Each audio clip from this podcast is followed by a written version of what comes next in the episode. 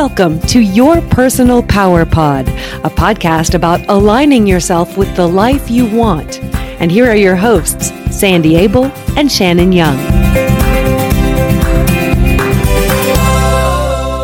Hi, Shannon. Hey, Sandy.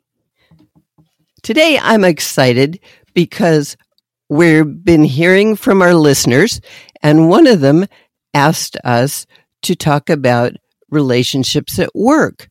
We already did an episode on relationships, but it's such a huge topic that we'll probably be revisiting it for a long time.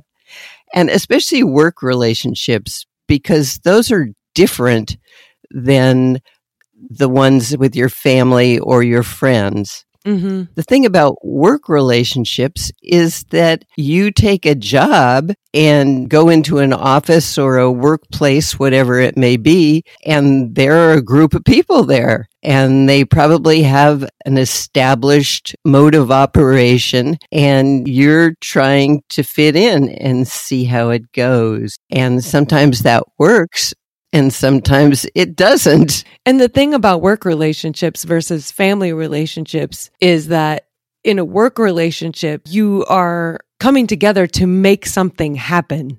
So on some level, it has to be functioning. Otherwise, you can't do right. what you're there to do. We all know families that are dysfunctional and they have a hard time accomplishing things together because they don't work well together. And so if you have that kind of relationship at home, it can just be miserable and some people just avoid their family altogether. But if you have that kind of right. relationship at work, it could mean losing your income if you don't figure it out. So you gotta, you exactly. gotta know who you are in the group and how to work within it in order to accomplish whatever you need to accomplish. Absolutely. The important thing about work is that you have to keep the reason you're there in mind. What is the goal? What's the purpose? What are you there to do? And what are all the other people there to do? And then you figure out how you all fit so that you can accomplish that. Mm-hmm. Uh, I have a good quote here.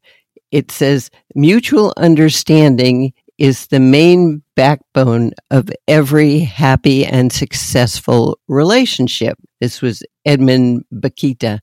Mutual understanding is easier said than done.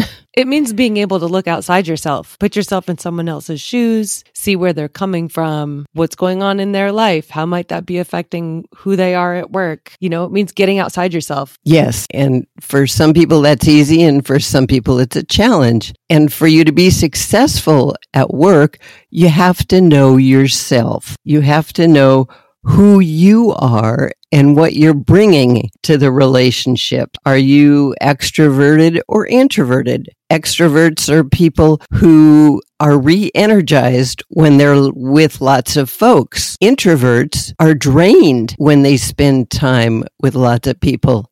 Extroverts are usually friendly and outgoing and fun, and they're the ones who love to get up and do public speaking and all that kind of thing. Introverts would rather just go home and read a book although introverts can be fun and friendly and willing to get up and do public speaking and all those things. They can go to a party and be charming. But at the end of that, they need to go home and relax, where extroverts go home and are all hyped up because it energized them. So you have to mm-hmm. know who you are. And are you able to focus on other people or just yourself? If you can't see other people, like you said, for who they are and what's going on in their lives, if you're only focused on yourself, you're not going to be a very good work colleague because you're just about you and you're not part of the team. So the bottom line with that is that you have to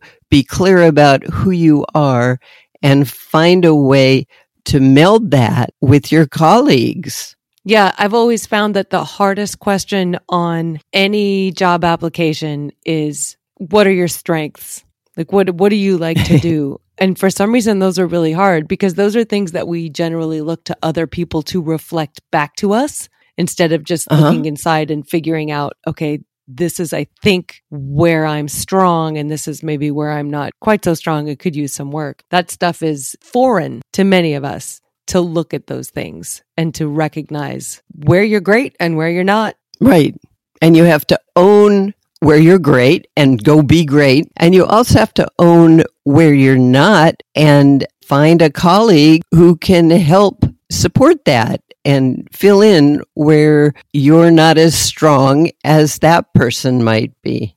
Mm-hmm. I came across a list of seven types of work personalities, and I hate to put people in boxes, but it's interesting to just look at there's the wallflower who are the introverts and just want to be left alone. There's the achiever who strives for excellence and has a strong work ethic. There's the underachiever who's there for the paycheck and does the bare minimum and you really can't count on because they don't want to do anything extra. Mm-hmm.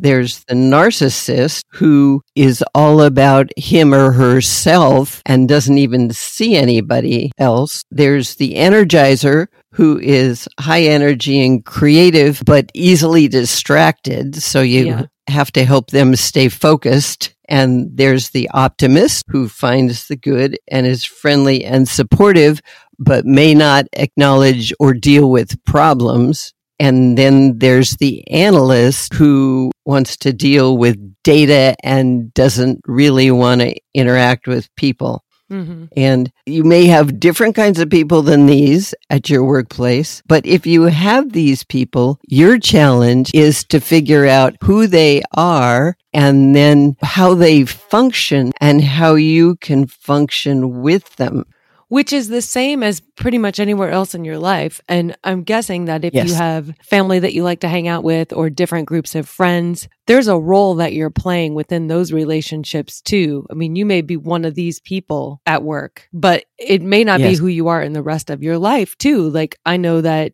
in certain groups of friends, I'm the one who's cracking jokes and you know trying to keep everybody happy and having a good time but in other groups i'm not that person i'm much more quiet and prefer to let somebody else take the stage so Right. Just because you are one of these or somebody is one of these within your work circle doesn't necessarily mean that's who they are in their entire life. It just means that's the role that they're playing here. So, how do you function with that role? Acknowledge who you are and who they are. And if they want to be the one who's the star of this show, let them go for it. Mm-hmm. You don't need to fight for the stage. The, the, important thing about work relationships is to remember that you're there for a purpose and it's not your life. It's just part of your life. It's something you do because you hopefully enjoy it and you are compensated with enough money to keep a roof over your head and food in your stomach and that kind of thing. I remember long ago, I was a therapist and worked in an agency with a group of therapists and we had a, a meeting of all of us counselors and they were agonizing about how somebody in the group wasn't very friendly and didn't want to go to the after work coffee or whatever. And he listened for a while and then he said, look, folks, like you and you're nice people, but you are not my life. This job is a job. My life is at home with my wife and my kids and my friends and my extended family, and this is my job. So I don't get real emotional about all this. And that was such a wise thing because some people get confused that their job is their life and that the people there are the most important. And it's really important to stay clear about where this fits in your life. It doesn't define you and it isn't the most important thing to get all emotional about. I'd like to disagree with that just a little bit because okay. I think it depends on your job. And I think it, it depends on where you are Absolutely. in your life. When I was working mm-hmm. in news, we worked random hours. Most of us were on call 24 hours a day, at least part of the week. Everybody worked holidays. Like those people were my friends and my family, as well as my coworkers. Mm-hmm. That is so true. that posed its own challenges for sure but that work kind of bled into the rest of my life, especially when I was elsewhere in the country and didn't have other friends or family. Those work people became my friends and family. That's true. That's true. And I know with military people, especially when they're in combat, the people they're in combat with become their most important people. They become huge family and they will literally die for each other. The military does that on purpose. The military builds that within the group on purpose. Right. They have to to keep mm-hmm. people as safe as they can keep them. And those relationships last throughout a person's lifetime because when somebody has your back enough to keep you alive and they know you've got the same, that definitely builds your trust and friendship and relationship and they do mm-hmm. become family. So you have a great point that whatever your job is, it may or may not foster the family feeling. But if you're struggling at work, it's important to figure out what's going on and where it fits in your life and what you can do about it. One of the things about any relationship is how you communicate. And I know we've already done an episode on communication, but there again, it's a huge topic. And so we're going to revisit it today and just look at little tips on how to communicate powerfully. Pay attention how you ask questions. Don't ask questions that have two or three options unless you really want somebody to give you whatever option. Do you want milk, juice, or soda? That's fine. They can choose that. If you want to find out information about, like, we're going to go to a restaurant and I called to say, is your seating inside or outside? Well, my real question was, do you have inside seating? Mm-hmm. The point is to just narrow it down and be specific in what you're asking without giving too many options. It depends on what your purpose of asking the question is. If the purpose is just to get sure. a piece of information like that, yes or no, right. inside or outside, red or green, right, then fine. But yes. if you're trying to get to know somebody, right, you ask open-ended questions and you're a master at that. Thank you. so why don't you tell us about that? You've been an interviewer for 30 years, so tell us about it. You know, there's that question, and I don't know what context it's asked in, but it's one of those things I think they use to help determine your personality type, maybe whether you're extroverted or introverted. And it, it asks something like, out of these three options, which one would be the most difficult for you? And it's like public speaking, riding cross country in a car with someone you don't know, and something else. And I'm always amazed when people pick the riding cross country in a car with someone you don't know. All safety issues aside, that's not the point. right, of course. The point is you're with this person you don't know, and how do you fill the silence. And I've always said that's the easiest one out of the bunch. All you have to oh, do oh, yeah. is show a little bit of interest, and that person will talk the whole time. exactly. Exactly. It's a blank slate. There's no wrong place to start, you know? Yeah. Yeah. You start with, so tell me about you, you know, and then they just run with it. An open ended question leaves room and encourages the listener to share. Whereas if you do a closed question, it ends up being a yes or no, and you don't get any more information. You can say, Tell me about your work history. What have you done and what are you doing? That's open ended. Or you can say, Are you an architect? Like, yes, no. Mm-hmm. The totally different. One's open ended, the person can run with it, and they feel that you're interested. And the other one, you get a yes or a no or a brief answer, and it doesn't go anywhere. Mm-hmm. It feels like in those two examples, one is about actual factual information, and the other one is more about, okay, what are you choosing to tell me about your work history? And what does that say about you? Right. Instead of what did you actually exactly. do? Yes. You want to find out who the person is. Mm-hmm.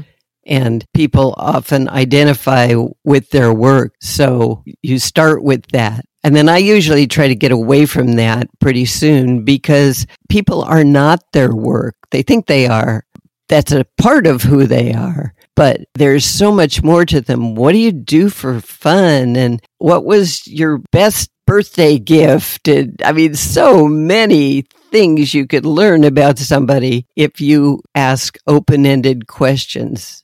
Mm-hmm. You always say, when you're interviewing somebody, you say, Tell me more about that. And it's so perfect because they've answered your question, but then you keep the door open and keep going. And people like to talk about themselves. We all like it oh when goodness. somebody shines their light on us and says, Who are you? I want to know who you are. Absolutely. The important thing for the person asking the questions is, of course, to be a good listener and follow up with more open ended questions. It's also important to ask those kinds of questions. If somebody's been asking you questions, it's important that eventually you turn it around and show interest in them. So it's not only about you. Yes, we call those people black hole people. We do. They just let you ask and ask and ask and ask and ask and pour your energy into them and they just take it, take it, take it, take it, take it, and then say, Well, this has been fun, gotta go.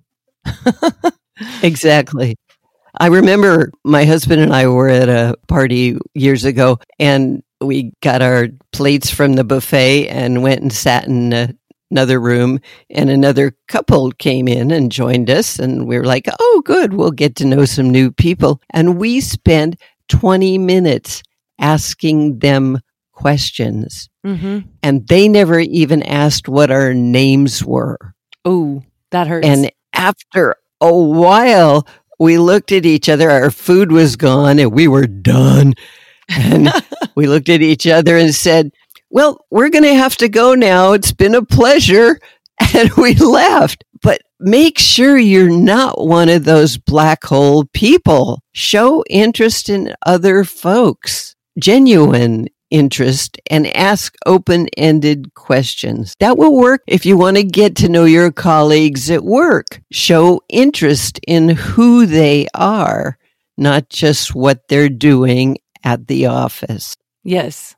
I like you have a list of words that can hinder your communication or the way you're perceived in your communication. I think this is really interesting. This is a list of things to not say if you want to sound confident and powerful. Mm-hmm. You don't say, Does that make sense? You say, What are your thoughts? Or I'd like your input on this. You don't say, maybe we should try. You say, let's try, or it's a good idea to try. Sound like you believe in whatever you're proposing. Don't mm-hmm. say maybe. There again, don't say, I think this would. Say, I believe this will work. Be positive about what you're proposing.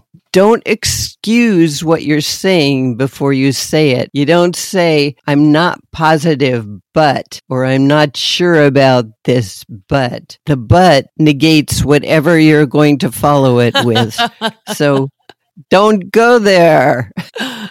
if you say, I just wanted to touch base, like you said in a previous episode, when you're softening communication, you put mm-hmm. just in there and it minimizes it. Mm-hmm. It's not powerful. It pulls back a bit. So you say, I want to touch base. Right. And then there are people who start sentences with needless to say or in my opinion or honestly. I hope you're honest. You don't need to say honestly. Don't say those things for what it's worth. Don't say those that just minimize everything you're going to follow it with. Mm-hmm.